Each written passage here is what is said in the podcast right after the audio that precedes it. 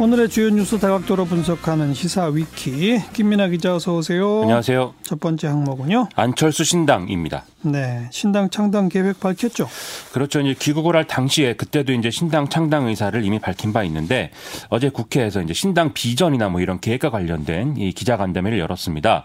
그래서 작은 정당, 공유 정당, 혁신 정당을 3대 지향점 및 차별점으로 내세우겠다 이렇게 밝혔습니다. 작은 공유 혁신 그렇습니다. 구체적으로 뭐 어떻게 한다는 거죠? 먼저 작은 정당과 관련해서는 이 정당 규모나 이제 국고 보조금 정당 규모에 따라서 이제 대금 국고 보조금을 절반으로 줄이고 그냥 지금 교섭단체 위주로 이제 배정되고 있지 않습니까? 국고 보조금이요. 예. 그래서 이것을 의석수 기준으로 배분을 해서 좀 군소 정당에도 이제 배분이 되도록 정당법 개정을 추진하겠다 이렇게 밝혔습니다. 그리고 당 외에 있는 민간 연구소라든지 또 정책 현장 전문가들과 협업을 통해서 정책을 만드는 네트워크 정당을 구축하겠다 이렇게 얘기를 했고요. 그리고 공유 정당이라고 하는 것은 이제 모바일 플랫폼을 통해서 당원들이 당 의사 결정에 참여하고 일반 시민들도 좀 이슈 중심으로 의견 수렴에 참여할 수 있는 뭐 그런 시스템을 만들겠다는 거였습니다. 그리고 혁신 정당에 대해서는 이 블록체인을 기반으로 한 회계 시스템 이런 것들을 만들어서 어떤 국고보조금의 어떤 예결산이라든지 이런 것들을 모조리 이제 투명하게 공개한다 이런 얘기였습니다. 네. 당 이름은요? 어제 자리에서 이제 구체적으로 그 당명을 밝히진 않았는데요. 오늘 나온 보도들을 보면 이제 안철수 신당 이런 이름으로 일단 창당을 추진한다 이렇게 돼 있습니다. 허허. 그래서 오늘 창당 추진 기획단장과 7개 시도당 창당 책임자를 선임하는 등의 이제 실질적인 창당 실무에 돌입을 했고요. 이번 달 중순 정도에 발기인 대회를 열어서 창준이를 구성하겠다는 일정으로 진행이 되고 있습니다. 그러니까 실제 당 이름을 안철수 신당으로 붙이겠다는 거예요? 이게 이제 일단 가칭이다 이렇게 단서를 붙여놓긴 했는데요. 이후에 국민 공 공모를 통해서 당명을 정하겠다 이런 입장이거든요. 어. 그런데 이 국민 공모의 시점은 아무래도 이제 지금 총선 전에는 어렵다. 그래서 총선 이후가 될 가능성이 크다. 이 얘기가 지금 나오고 있습니다. 그러면 이번 총선에서는 안철수 신당이라는 명칭을 이제 우리가 투표용지에서 확인할 가능성이 큰 건데요. 예, 예. 이 특정인의 이름이 당명에 포함되는 게 흔한 일은 아니기 때문에 이걸 두고도 여러 얘기가 나오는데 뭐 당장 이제 친박연대 과거에 이제 친박연대 맞아요. 이런 걸 예. 연상하는 사람들도 많은 상황입니다. 예. 그래서 일단 안철수 신당이 라는 신당이라는 명칭이 사용 가능한 것인지 선관위의 유권 해석이 지금 의뢰돼 있는 상태라고 합니다. 어쨌든 안철수 전 대표는 안철수 신당이라는 이름을 쓰고 싶어 하는 거잖아요. 그 뭐 본인은 그렇게 얘기를 안 하는데 그런 거겠죠 아무래도. 그렇게 네. 쓰고 싶어 하는 이유가 뭘까요? 일단 단기간에 이제 창당 작업을 마무리하고 바로 선거 국면에 들어가야 하는 만큼 이 상황의 어떤 본질을 한눈에 직관적으로 좀 들어오도록 하겠다. 음. 이런 뜻인데요. 네. 이 연동형 비례대표제가 도입이 됐기 때문에 투표용지에 아무래도 여러 정당 명칭이 쭉 있을 가능성이 크지 않겠습니까? 그래서 안철수 전 의원의 창당 이후에 공감하고 지지를 하려는 유권자라고 해도 실제 투표 과정에서는 좀 헛갈릴 수도 있는 것이고 하물며 좀 더 이제 지지 성향이 온건한 중도층 유권자의 경우라면은 이렇게 안철수 신당 이런 식의 이름이라도 있어야 이제 뭔가 눈에 띄고 차별화될 수 있다 이런 판단이 아니겠느냐라는 겁니다. 네. 이 당에는 누가 지금 참여하게 되죠? 현실적으로는 바른미래당 내 현역 의원들이 움직일 수밖에 없는 것인데요.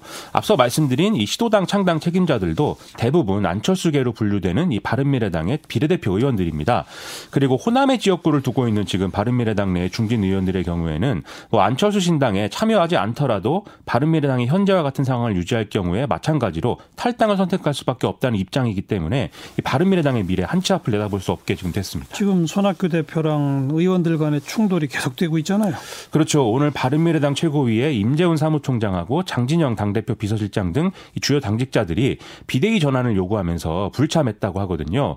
그리고 이제 최고위원들은 뭐 손학규 대표의 퇴진을 요구하면서 한 달 넘게 최고위 참석을 거부하고 있는 이런 상황이죠. 예. 여기에 최근에 최입의 정책위 의장도 뭐 이런 상황들에 대해서 항의성 어떤 입장 표명을 하면서 사임을 했기 때문에 최고위는 사실상 1인 체제로 운영되고 있는 상황입니다. 음. 손학규 대표는 오늘 상황에 대해서 당권 투 투쟁의 일환으로 출근을 거부하는 것은 심히 유감스러운 일이라면서 곧바로 복귀하지 않으면 총선 준비를 위해서 적절한 대응을 할 것이다. 이렇게 얘기를 했는데 뭐 극적인 수습책이 나오는 것은 사실상 뭐 불가능하지 않나 싶고 그러면 파국이 예상되는 상황인 것이죠. 결국 의원들이 다 탈당한다 이거 아닙니까? 그렇습니다. 근데 이제 의원들이 지역구 의원이면은 탈당을 해서 당적을 옮기면 이제 간단한 문제인데 비례대표 의원들의 경우에는 탈당을 할 경우에는 의원직을 잃게 되니까 예. 이게 이제 문제인 것이죠.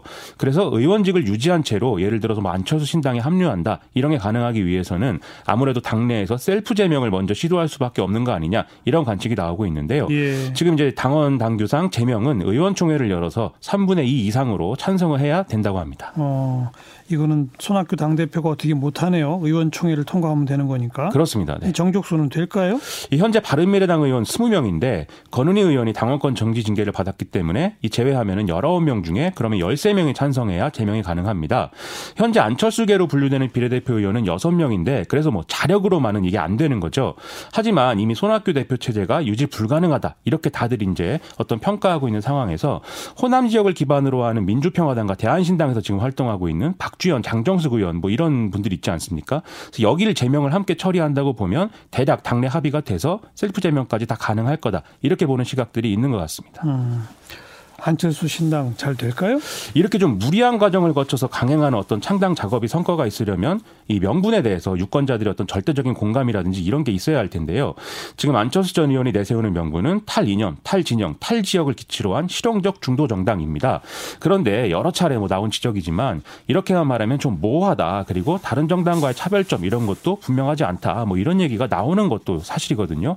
그런데 이제 안철수 전 의원은 그런 주장을 하는 것은 무식하거나 아니면 기득권 정치를 보호하려는 궤변에 불과하다. 어제 이렇게 얘기를 했습니다. 예.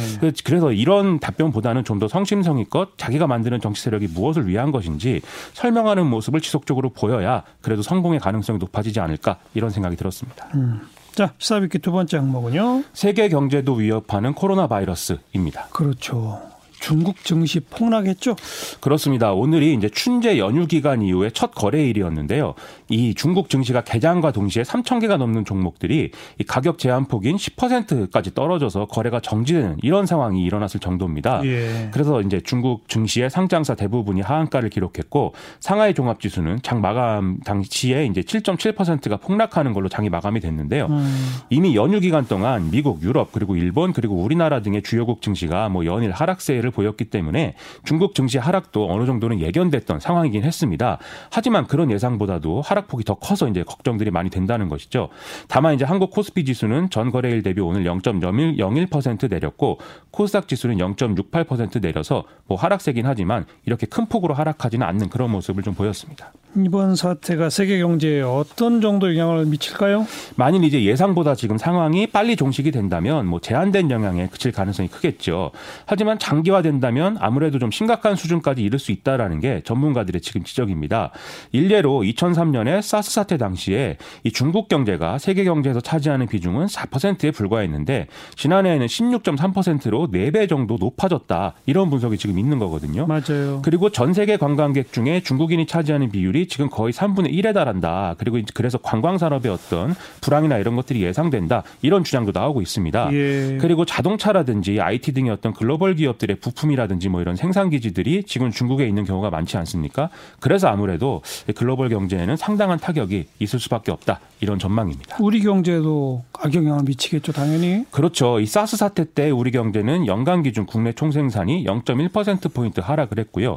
2015년 메르스 사태 때도 0.3%포인트 정도 하락을 했었거든요. 음. 정부는 이 사스 등의 과거 감염병 사태가 국내 경제에 끼친 영향에 대해서 관광객 감소, 그리고 외부 활동 감소 자체에 따른 내수 위축, 그리고 중국의 내수 생산 위축으로 인한 우리의 우리 기업들의 수출 감소 이런 것들이 영향을 미쳤다고 분석을 해온 바 있습니다. 예. 그런데 현재 우리나라 대중국 수출 비중은 과거보다도 크게 증가한 상황이기 때문에 그러니까요. 이번 사태로 인한 파급력 더 클 수 있다 이런 우려가 나오고 있는 거죠. 정부는 어떻게 대응하겠다는 거죠? 일단 홍남기 경제부총리는 이번 사태가 우리 경제에 미치는 영향이 지금은 제한적이지만 조기에 종식되지 않을 경우에 경기 하방 압력으로 작용할 것이다라고 이제 인정을 했습니다. 그래서 이제 시나리오별 분석을 통해서 국내 경제에 미치는 영향을 최 소화하고 이번 사태에 따른 영향을 신속히 파악할 수 있도록 다양한 속보 지표를 개발해서 적게 대응하겠다라고 했고요. 그다음에 이제 각 업종과 분야별로 대응반을 두고 현장 실태를 파악하고 2월 중에 수출 지원 대책을 세워서 피해 업종에 대해서 지원 강화 방안을 마련하겠다라고도 했는데요. 네. 이 과거의 사례를 보면은 지금 쓸 수 있는 카드가 없는 건 아닙니다. 이 메르스 사태 당시에 긴급 추경을 편성한 바도 있고 지금 여러 우려가 있긴 하지만 한국은행이 뭐 금리 인하를 단행한다든지 뭐 이런 얘기도 나오긴 하거든요. 예. 다만 어느 이제 뭐 어떤 그 조건이든 간에 이 국회나 정치권의 어떤 합의나 또 이해 그리고 국민들의 어떤 어 동의나 이런 것들이 필요하기 때문에 음. 그런 점에 있어서는 정부가 좀 정치적인 수완을 발휘해서 가능한 그림을 만들어 줘야 될 것 같 습니다. 네. 사태가 장기화되지 않는 것 이게 우선 제일 중요하겠죠. 그렇죠. 중국 정부도 그렇고 우리도 그렇고 그래서 좀 안전 대책에 당연히 방점을 찍고 대응을 먼저 해야 되겠습니다. 네, 김민아 기자 수고하셨어요. 고맙습니다.